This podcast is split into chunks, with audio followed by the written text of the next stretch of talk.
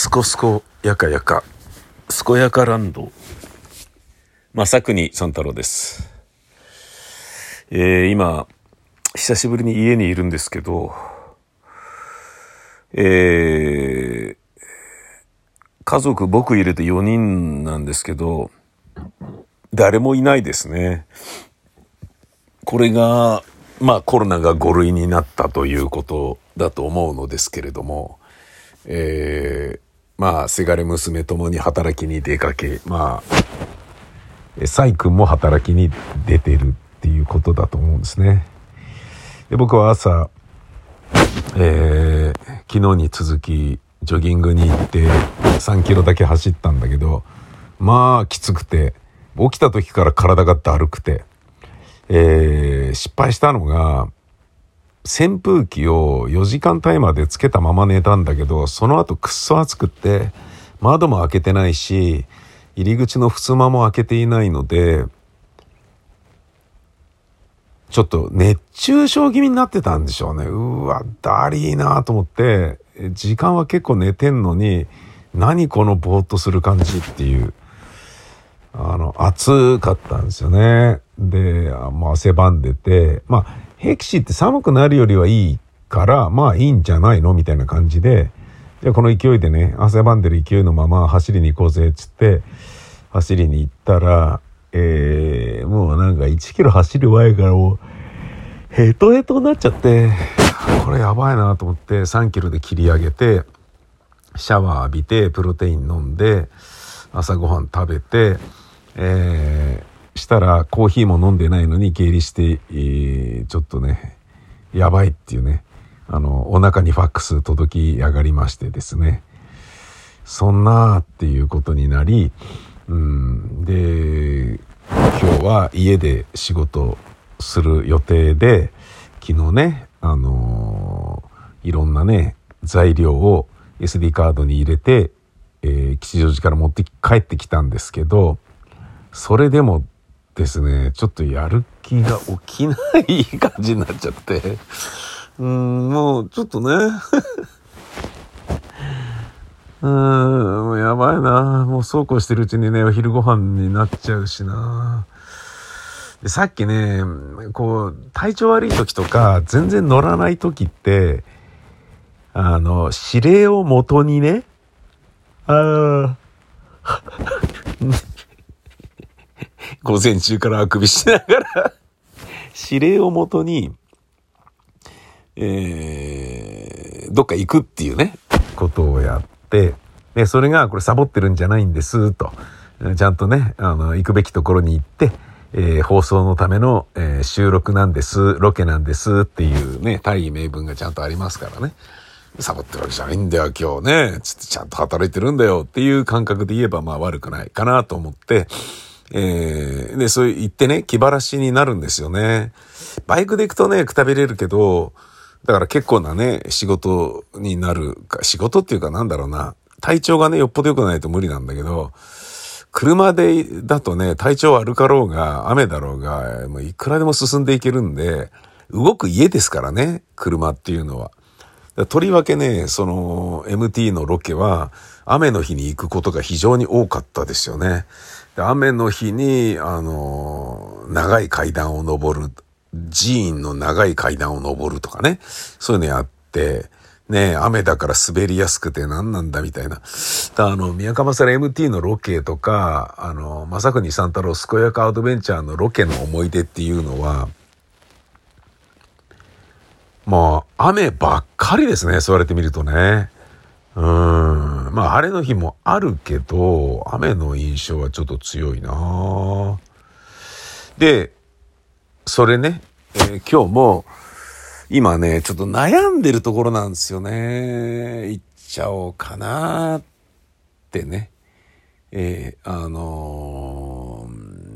行っちゃおうかな、ロケに。それとも、うん家で仕事するかなっていうね。えっ、と、正国三太郎健やかエンパシーの、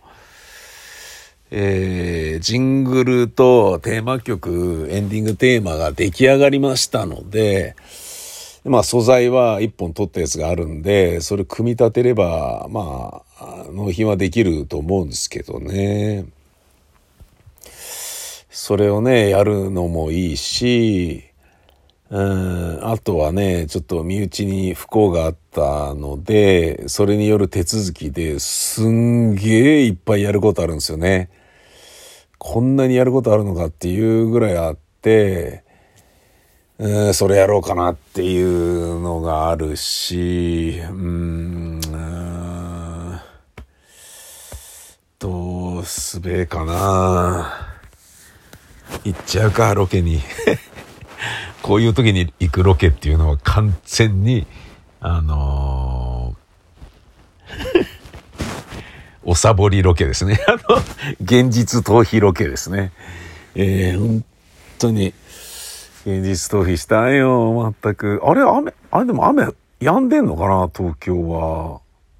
ぽいね。じゃあ行っちゃうかな。行くっていう手もあるよね。行くっていう手もあるよね。現実逃避に理由をつけようとしている。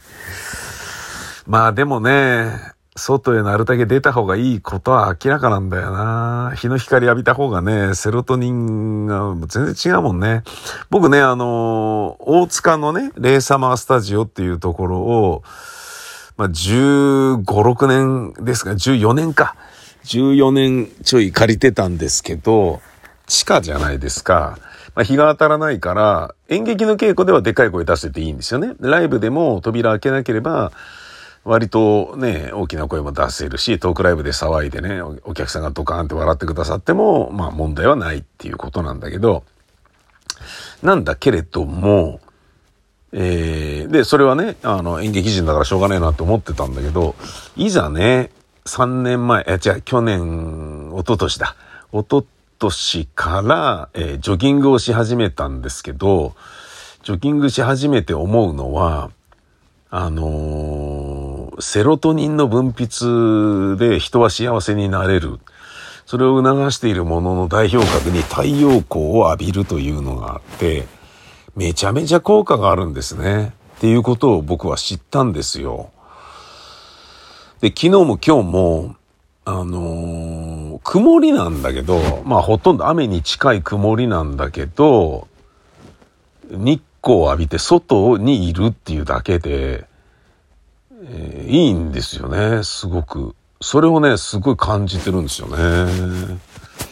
でね、でまあ、録音はね、大変かもしれないけど、えー、まあ、音を遮蔽するのが大変かもしれないけど、ここにしようと思って決めたのが、吉祥寺の雑居ビルの一室なんですけどね。えっと、窓側、窓側っていうか、うんと、吐き出し窓なんですよ。全部の窓が。その、まあ、一個の個室ですから、えっと、ベランダ側にあるところは全部窓になってるんですよね。それはまあ、非常にいいんですよ。最高っていう点ではね。光を取るということで言えばね。なんだけど、まあ僕、まあ、このね、窓を全部埋めることにより、えー、遮音を測る、えー、ものを買い揃えようと思って、寸法を測ったり、発注しようとするところまで行ってたんだけど、えー、やっぱ、これ、ブース買った方がいいな、あ、ブースを引っ越しで持ってった方が楽だなっていうことに気づき、ブースを持ってったんですね。で、このブースはね、もう、どのぐらいだろうな40ぐらいの時は、もう20年近くなりますね。41、2の時に神保町で、えー、マンション借りて、そこで神保町の、あの、宝永ビルの2階をね、201と202と両方借りて、ワンフロア借りて、で、片っぽのね、ちょっとだけ広めのところにそれ置いて、えー、そこで音声の録音をやってたんですよね。まあ、それはね、あの、ちょっと、宮川さんのところで録音お願いできたりしますみたいな話になって、もう、じゃあやってやるよ、っつって、まあ、結構、あのちゃんとしたね、定額で数ヶ月必ず予算が見込まれる、あの、収益が見込まれるっていう業務だったんですよね。Au の、えー、コンテンツのね、ナレーション収録だったんで。なので、まあじゃあそのブースね、どのぐらいやったんですか、まあ、80万ぐらいかな。まあね、出して買っても、そんなにね、あの元取れっからいいやっつって買って、うちの会社でバンバンやるようにして、っていう、まあ要は働き盛りのことですよね。で、それをね、そのまま、えー、大塚に引っ越して、で、なおかつ吉祥寺に引っ越してなんだけど、えー、吉祥寺は、その、引っ越したやつが、えー、窓の半分ぐらいは、えー、閉ざしちゃってるんですけどね。なんだけど、でも残りの半分だけでも結構あるんですよ。えっ、ー、とね、一軒半以上あんのかな？一軒半の吐き出し窓があったら結構広いですよね。その最高っていう点で言うとね。すっごいそれが今ね、気持ちいいんですよね。あの、自分で録音する番組をやるにしても、カーテンを全開にするわけです。で、全開にしていようが、まあ、外のね、音は、まあ、ブースの外では当然聞こえちゃうんだけど、ブースの中に入って、ガチャってね、えー、ロック、ロックっていうか扉閉めれば、外でサイレンなろうが、なんかね、あの、吉祥寺の輩がね、騒いで嫌がったりしても、何の問題もないんですよ。まあそういうことよくあるんですよ、夜とかは。だから、あの、昼間はなるべく窓開けるようにしてんだけど、窓を開けて仕事してるだけでもテンション上がってくるんですよね。窓を開けて、その窓のすぐ近くで、えー、机を、パソコンを広げて、カチャカチャカチャって編集の仕事とかやってるのね。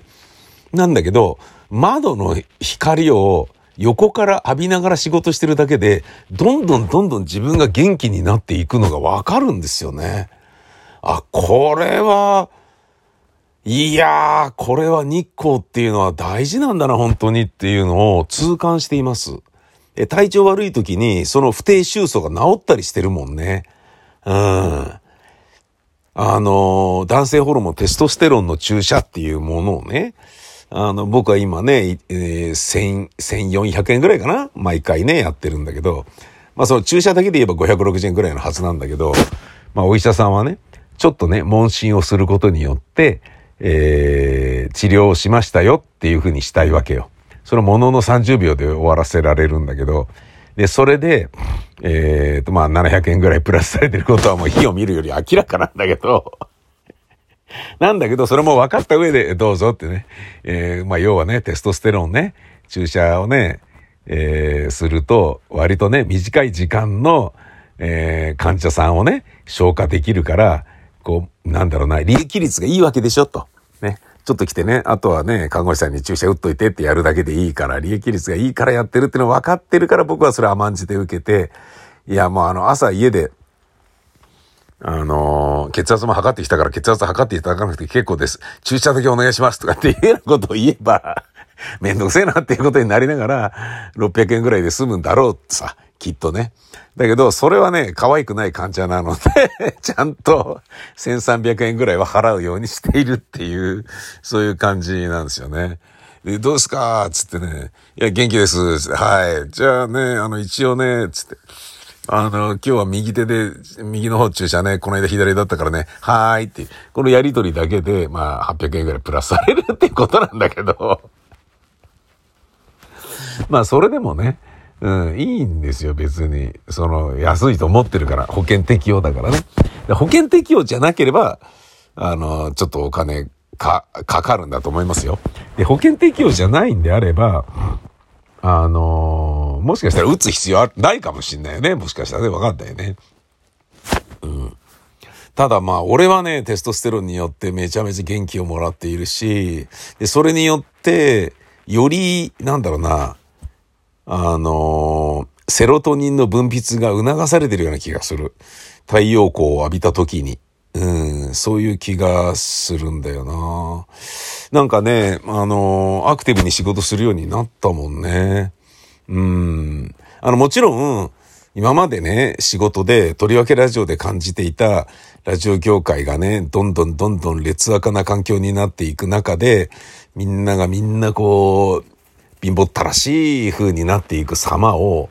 えー、つまり衰退していく様をね、同時代に見ていた人間からしてみると、そのストレスは二度と味わいたくないっていうのがあるから、あのー、やりたくない仕事っていうのは正直あるんですよ。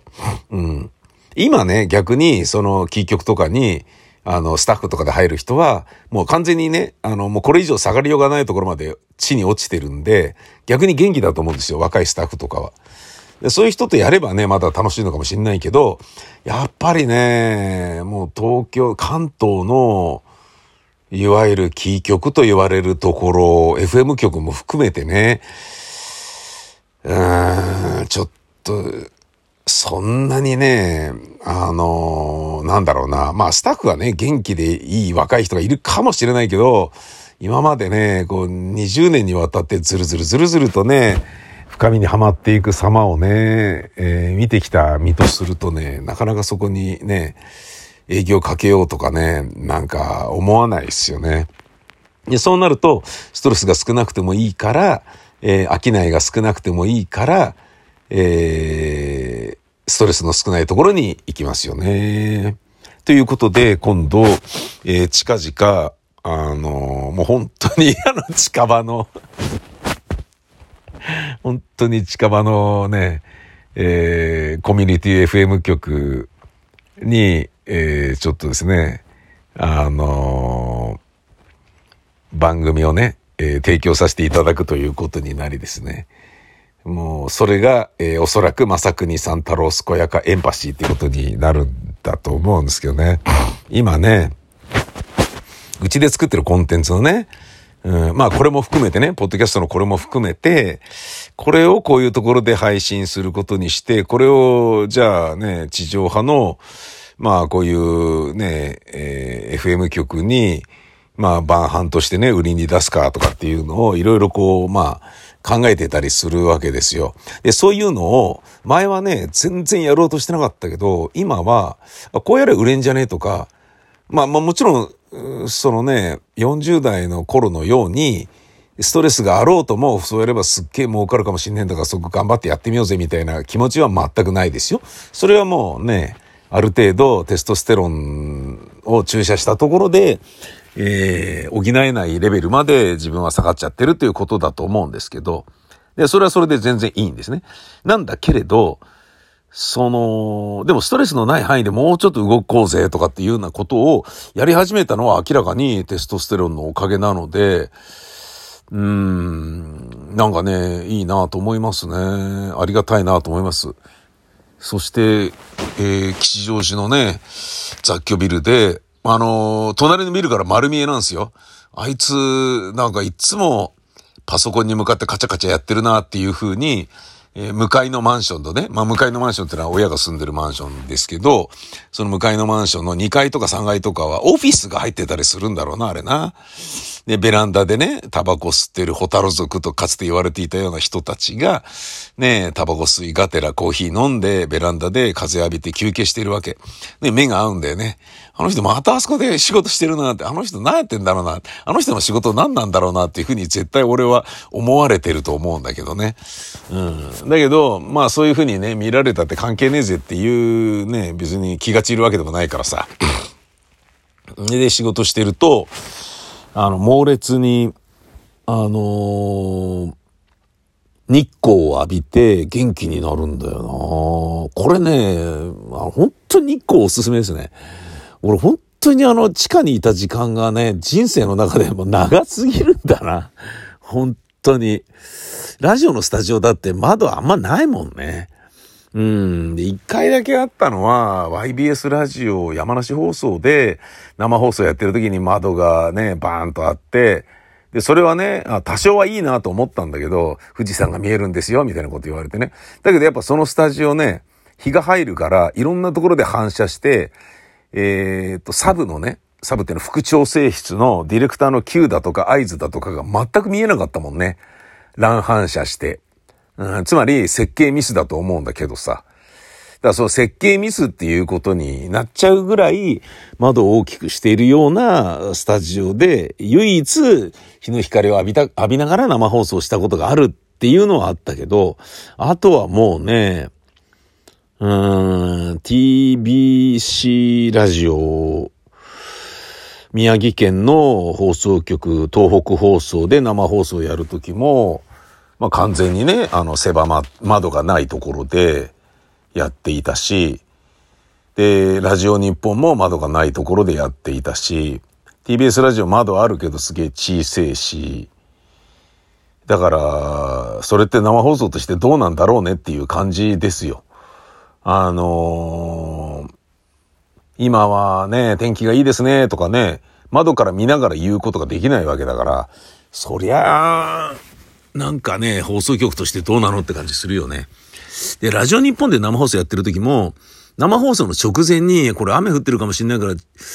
あれだな、つって、毎回 AD 君が、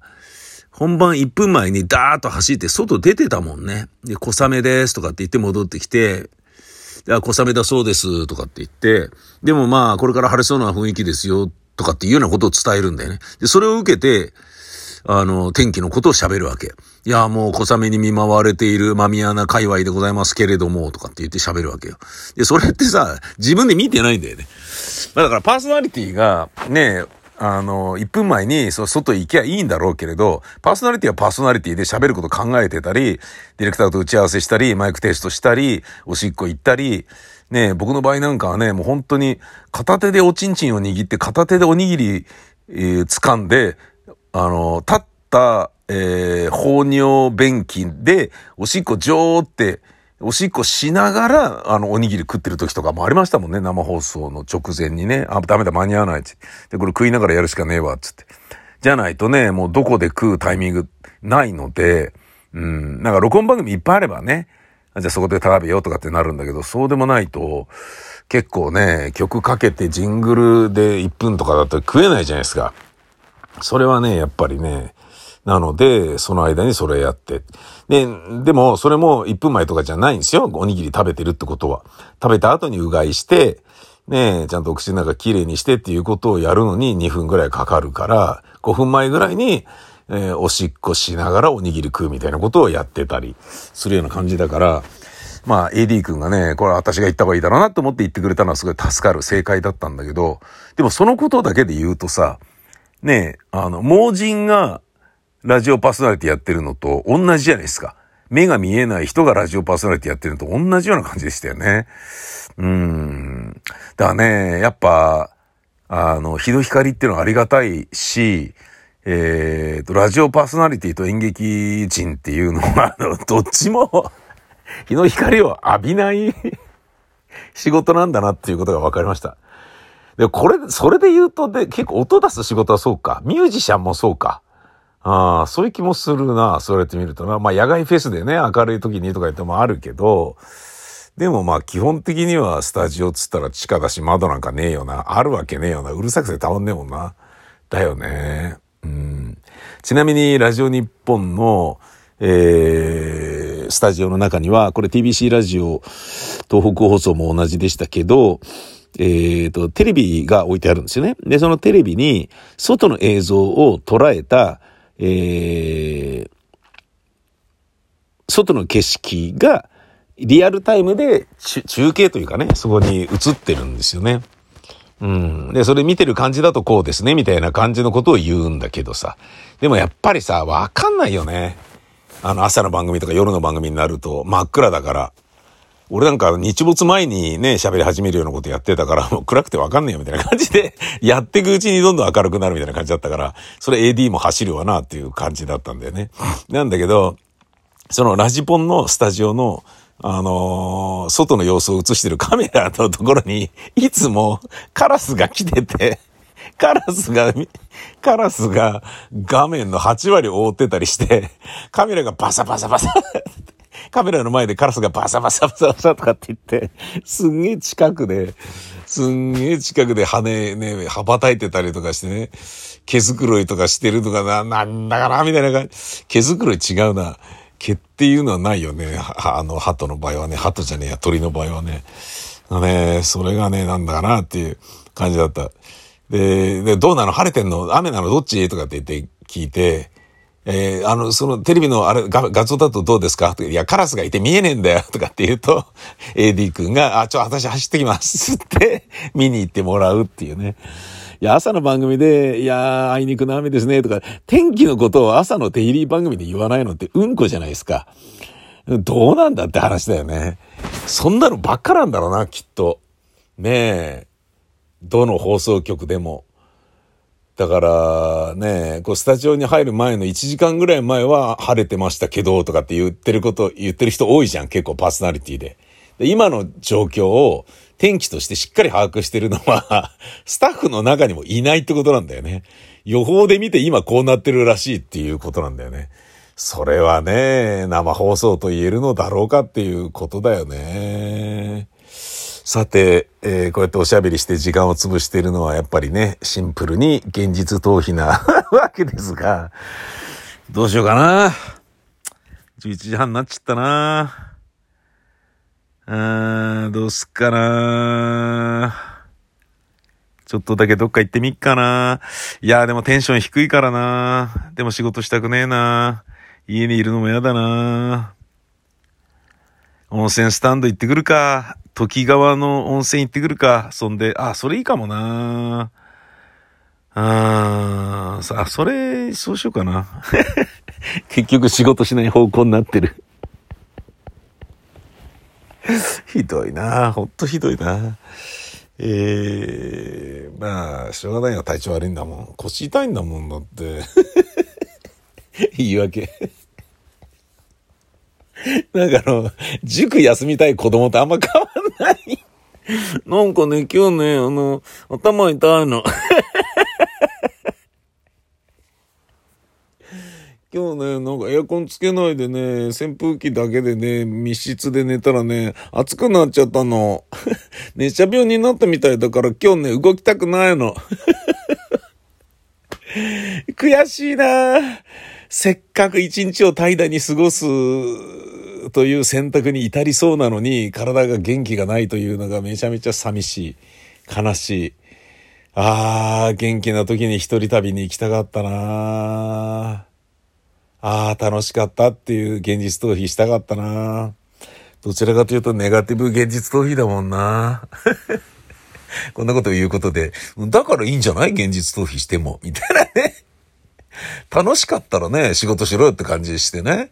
えー、取引先からもね、イラッとされちゃうかもしれないけどさ。ネガティブなね、あのー、やっぱね、オンオフの切り替え？トランジションって言うんですかね？いいんじゃないですか？さあ、えー、昼飯どうするかっていうところを考えながら今日の一日の挙動を考えます。午後も皆さん頑張りましょう